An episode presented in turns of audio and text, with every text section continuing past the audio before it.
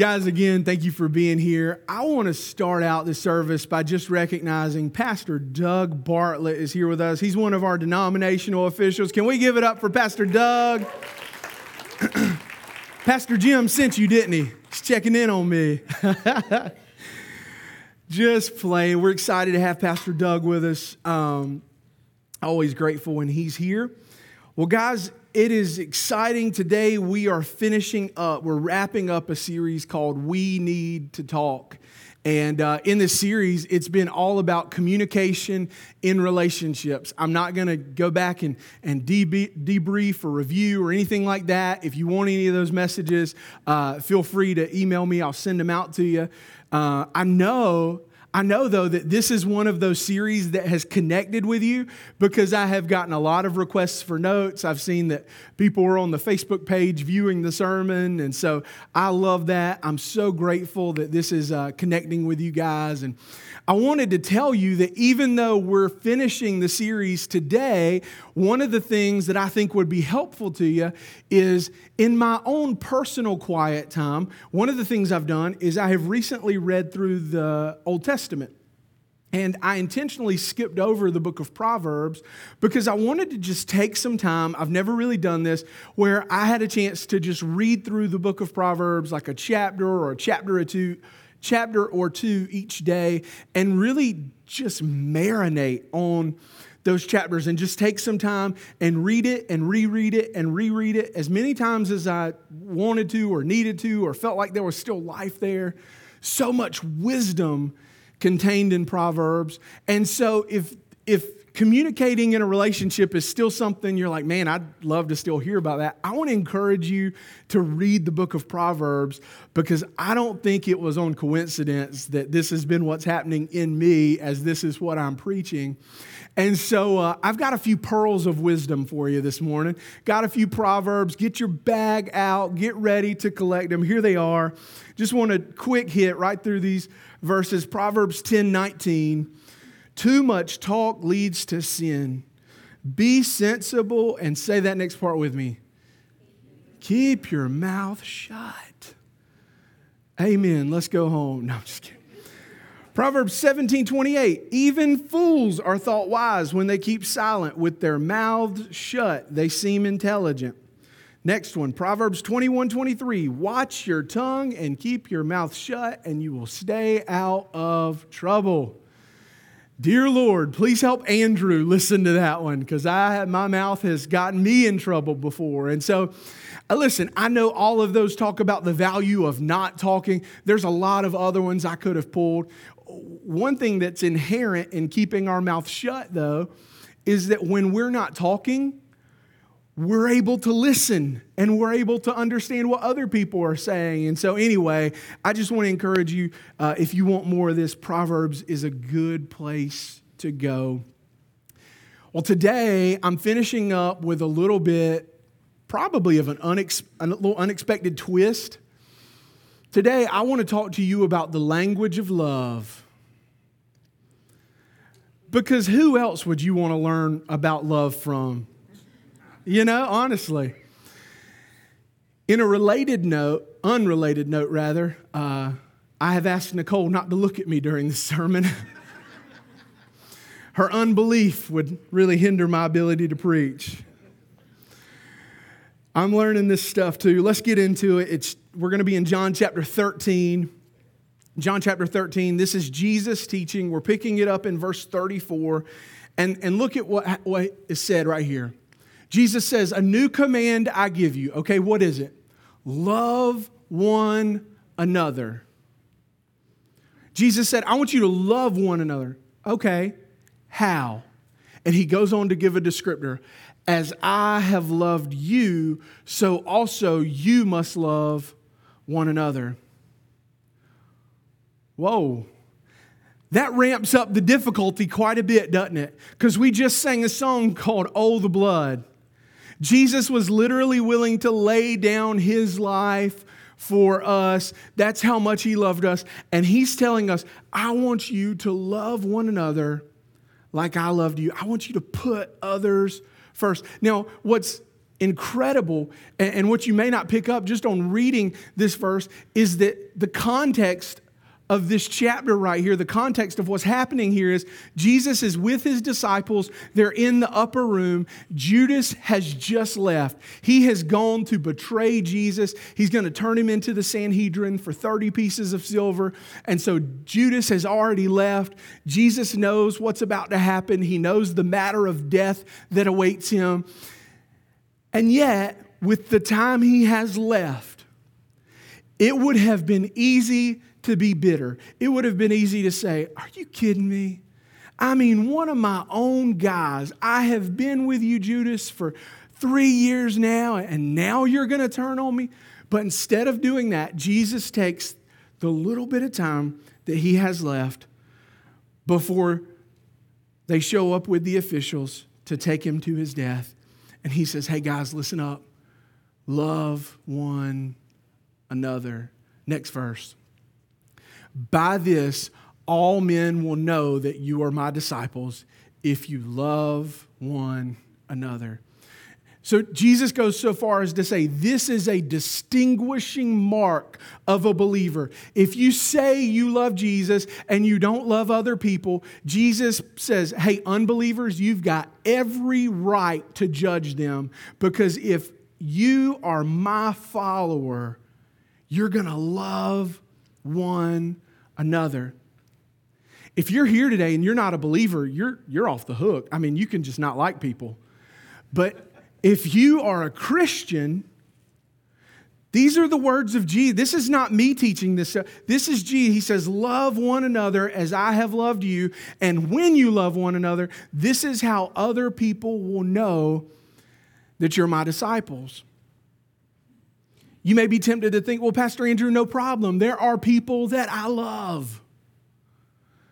But Jesus doesn't say that. He doesn't say, love your family and love the lovable. Jesus says, I want you to love one another.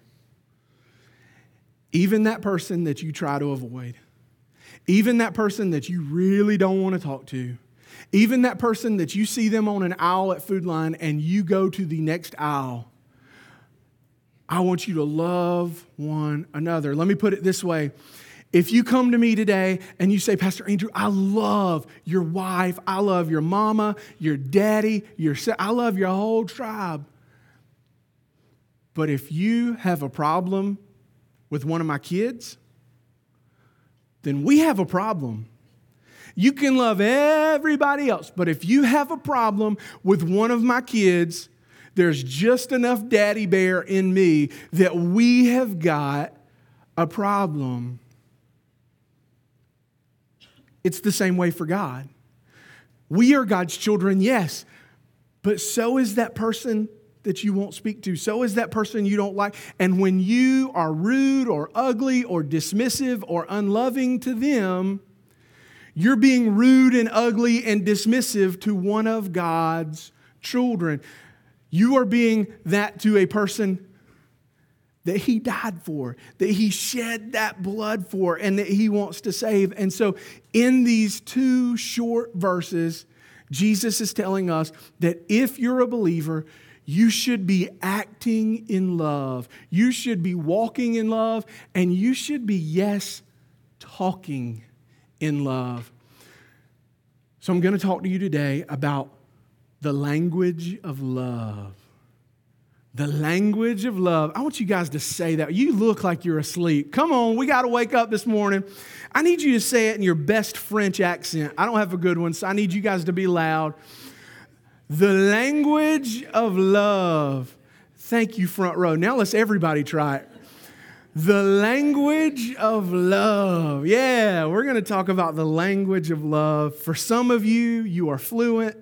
For others, it's a foreign language. So we're going to help you this morning. Have you ever been anywhere where you were surrounded by people that you didn't speak the language? Honestly, has anybody ever done that? You've been surrounded by people just totally immersed in a culture where you didn't know the language?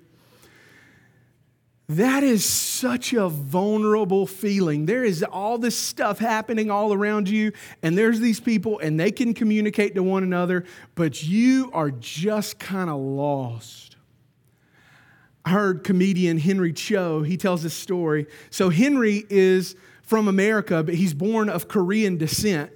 And uh, Henry's parents are full blooded Korean. But the funny part about this is so, Henry grew up in Tennessee. And so when you see him and you hear him talk, it is like this huge dichotomy. You don't know what's happening right there in front of you because he looks Korean, but he sounds like a hillbilly from Tennessee.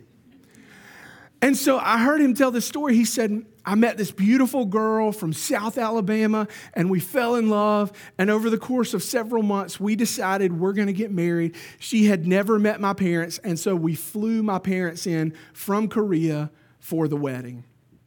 And so it's the first time she is meeting the parents. It's the first time the parents are meeting each other. And so Henry sets the scene. He said, There we all were. And, and there's my wife's parents, and here's my parents. And my soon to be mother in law steps up and she comes right over to my parents and takes my dad's hand. And she says, Hello, Mr. Cho. It is so nice to meet you. He said, My fiance leans in, she's horrified. What is she doing? He said, I leaned over and said, She thinks she's speaking Korean. because if I'm not sure you understand, I'm going to say it slower and louder, and somehow maybe then you'll pick up on it. Here's what I'm saying, guys.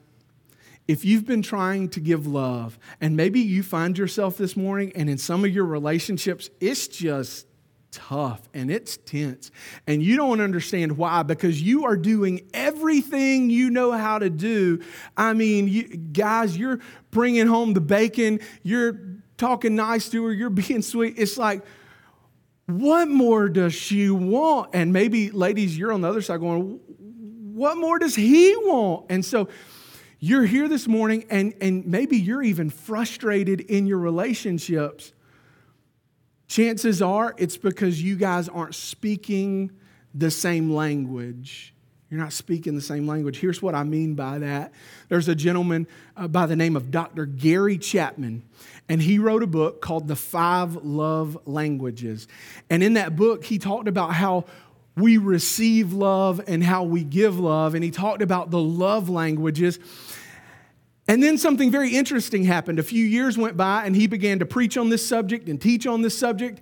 And he realized this isn't just for like spouses, this isn't just for husbands and wives. This stuff is true for everybody. And so he wrote a follow up book called The Five Love Languages for Children. They're the exact same languages because it's true in all relationships. So, what I want to do this morning is I want to show you these five love languages, and I think it'll be really helpful to see uh, when we get them all out, and really helpful for you to know where you are and how you function. Before I jump into that, though, I, I want you to do me a favor. I want you to imagine someone that you're in a relationship with, okay? Just picture them in your head and I want you to imagine that around their heart, there is this love tank, okay? And it works just like a stomach. So if you eat, you can fill the stomach up, and then gradually throughout the course of the day, you empty the stomach, you use energy, this, the food goes away, and you need to eat again. And so you've got to constantly be filling that stomach up. It's the same way with that love tank.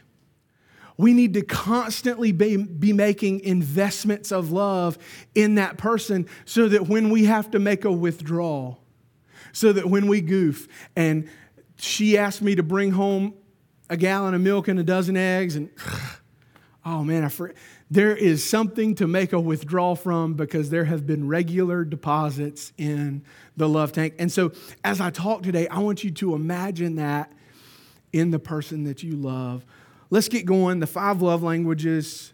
Number one, words of affirmation. Words of affirmation. So this one is really as simple as it sounds. we use our words to build others up, and those same words can tear others down, especially if this is your love language. Hey guys, it doesn't have to be a lot of words either. Ladies, you know, if you've ever gotten dressed, you're looking fly, getting ready to go out somewhere, and somebody says to you, Nice dress. Man, that looks so good on you. Oh man, they made you feel like a million bucks. Guys, if somebody looks at you and says, nice truck, or let's say you're on the golf course, I know we've got some golfers here in the church, and, and you know there's somebody who knows what they're talking about, and they look at you after you shoot and they say, hey man, nice shot. Oh man, they might as well have given you money. It just means so much. And so it doesn't have to be a lot of words, but especially to a person with this love language Words mean a lot. Well, the inverse of that is true as well. Negative comments, criticisms, they hurt a person with this love language more than we know, more than the average person. And so we've got to be careful about that. Let's go to number two quality time. Quality time. Now, notice I didn't just say time. It's got to be quality time. That means that a person with this love language, they don't just want your time, they want your attention. They want your attention. So if you're sitting on the couch together watching TV and your spouse or the person you're with has this love, that doesn't count. Because then your attention is on Netflix, not on your spouse. Guys, how many times have we been out in the yard and our kids, you're looking at your phone? I'm so guilty of this. You're looking at your phone and your kids are going, Hey, mom, did you see that? Hey, dad, look at what I can do. What are they saying? Hey, hey, hey, I want your attention. I want your attention. So, to a person with this love language, it's hurtful whenever you postpone a time to get together or you're there mentally, you're there physically, but you're not there mentally. And so we got to watch that with this, with this love language. Number three, we'll keep moving. Giving and receiving gifts. Giving and receiving gifts. When you first hear this, your reaction might be like mine. Like, wow, how materialistic. Like, what, what's wrong with people? Why do they need that? There's a guy at work, I, I work with him at the church, and uh, he's a gift giver. I mean, just uh, at random times throughout the year. I came in a couple months ago, and there's a brand new Panthers mug just sitting on my desk. And I'm like, wow, what is this? He was like, nah, I just saw it, man. I wanted to get it for you. And he just does that at, at different times throughout the years. There's no specific reason why. And it hit me as I'm studying and preparing for this message the reason he does that is because that's his love language. That's his. Dr. Chapman says that our default, whenever we go to give love, we think everybody's the same as us. And so we go to give love in the same way that we receive love. But that may or may not be that person's love language. And so, for my buddy at work, how many times do you think I've ever thought about getting him a gift? I'll tell you, zero. Because that's not my love life. I don't even think like that. I appreciate his gifts. They're nice, they're, they're thoughtful. That's the big deal there, is that we are thoughtful. To a person with this love language, it doesn't have to be diamond necklaces and gold earrings. It just needs to be thoughtful. So let's say you work with someone and you know they're having a bad week, and you could stop by the coffee shop a coffee shop on your way in and get their coffee order. Or, or let's say, uh, just out of nowhere, you surprise your spouse with their favorite flavor of ice cream, or just little things like that where it shows that person, I thought about you, I'm being thoughtful, and I care. So you don't have to break the bank. Number four, number four, acts of service. And now we have found me. This is my love language. To a person with this love language, here's the motto Actions speak louder than words. Where are all my acts of service people out? Can I get an amen?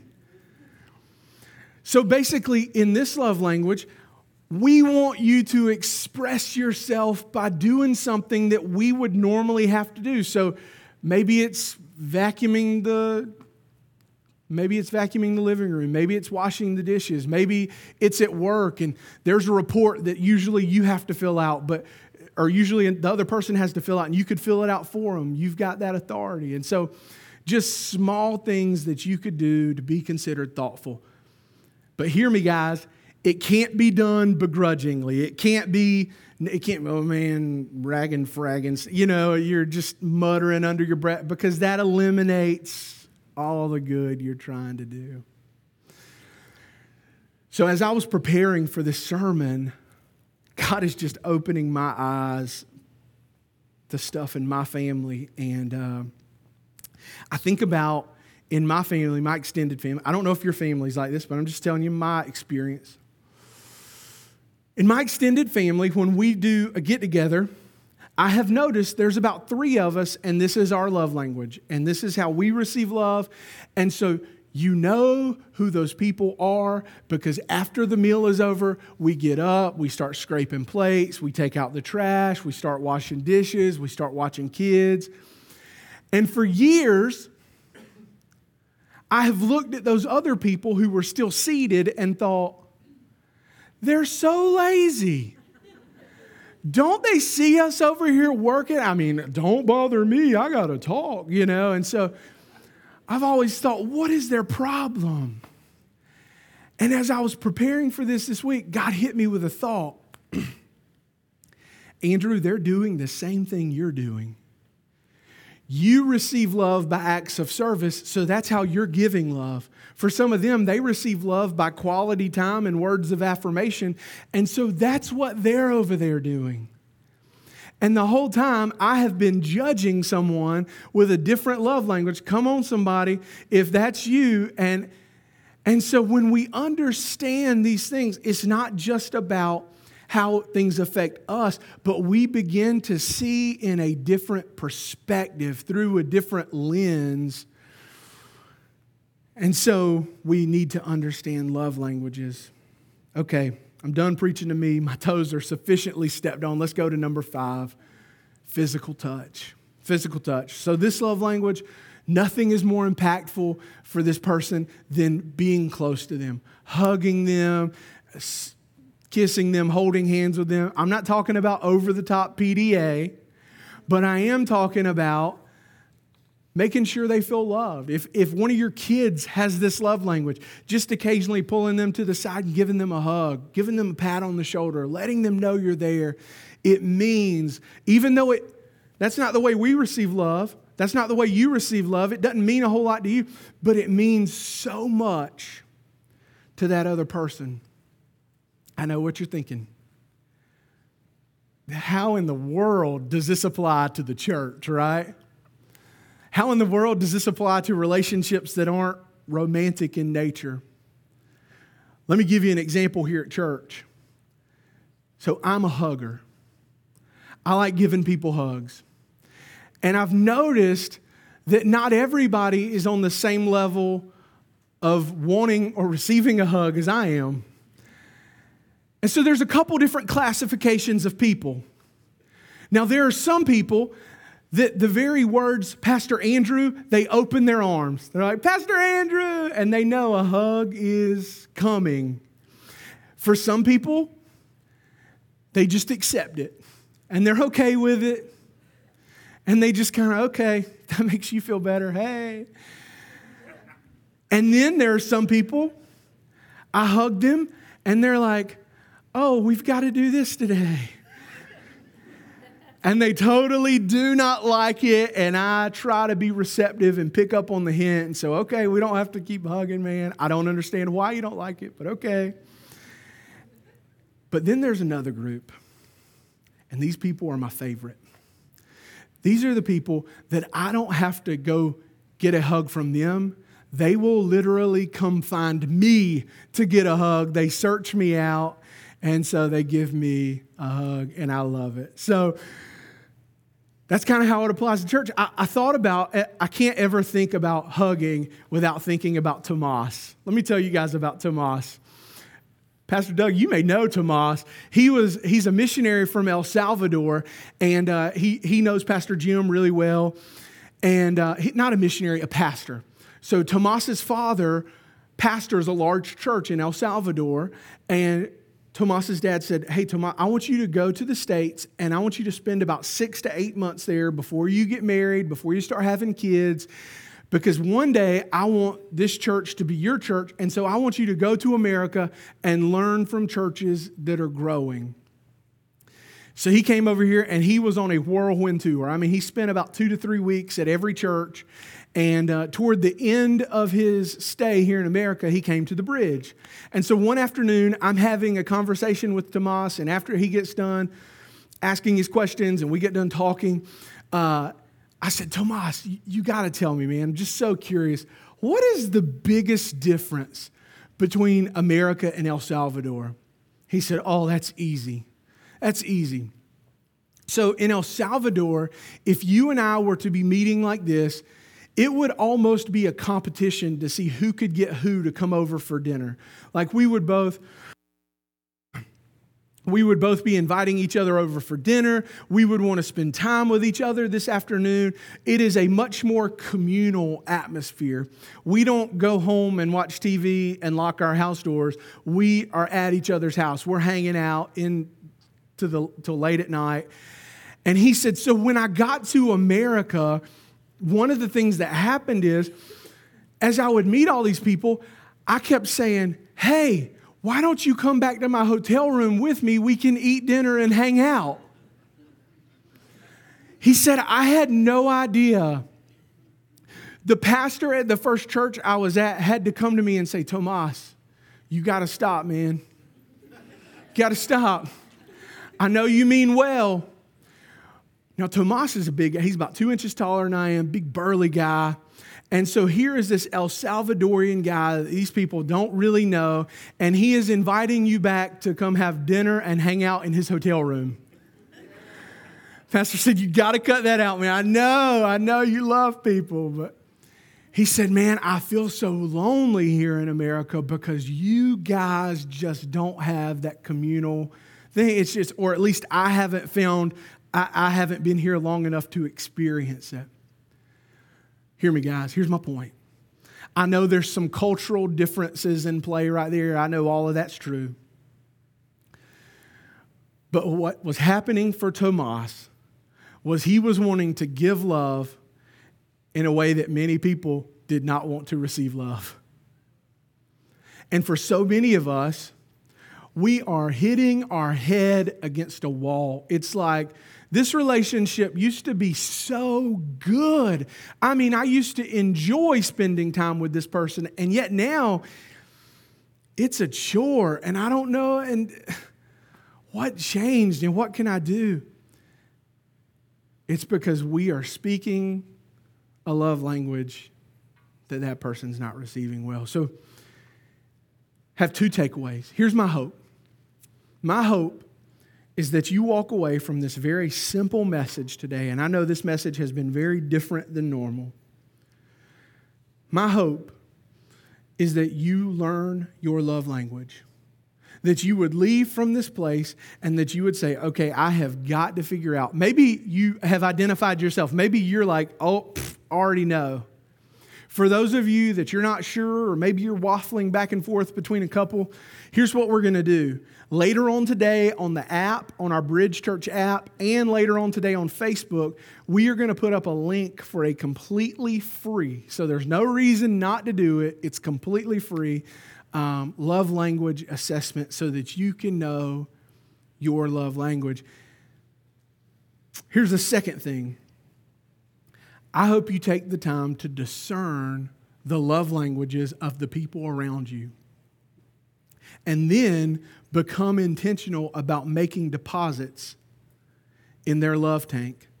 And you're going to have to stretch yourself. And it's not going to come easy. And it's going to feel weird at first. And it's going to be hard. And you're going to have to think about it. And you're going to have to plan to do it. And you're going to say, oh, yeah, I hadn't given him a compliment lately and he likes words of affirmation. Oh, uh, and, and you're, it's going to be a little awkward at first. But I promise you, as you begin to do that, you will be surprised at how the quality and health of the relationships in your life will go up when you become concerned about the love tank of your children and your spouse and your coworkers and your family and your friends. And so let's do it. Let's go after it. 1 Corinthians 16 14. Do everything in love. When that becomes our guiding light, I'm going to do everything in love. I'm going to stretch myself. I'm going to extend myself. I'm going to do everything in love. Why? Because going back to verse 35 from earlier, because when I love one another, by this all men will know that I am a disciple of Jesus. Amen. Let's pray. Heavenly Father, I know this message was simple today, and yet for some of us, we sit here scratching our heads because it's so simple, and yet how could we have missed it all this time? How could we, even if we knew the love languages, even if we've heard this, just to just to hear it in this context? I mean, I, I came into this week, God, thinking I knew all that there was to know about this. I've heard it preached before. And yet you challenged me on some things in my own family and some ways that I am not intentional about pouring out love in the way that other people receive it. And so, God, I pray. I pray for each and every person under the sound of my voice. I, I pray that this would not be a message that is here today and gone tomorrow I, pray, Father, that you would cause us to think about this and hearken back to this. And when we run across difficult people and, and unlovable people, and when relationships in our life get hard, God, I pray that your Holy Spirit would intervene, that you would give us wisdom, and I pray that we would be intentional about filling the love tank of the other person. Because Jesus, before you left this earth, you said, A new command I give you love one another. And that is not easy. And so, God, we pray for your help to be able to do that today. I pray blessings over each and every person in this place. Pray it all in Jesus' name. And everyone said, Amen. Amen.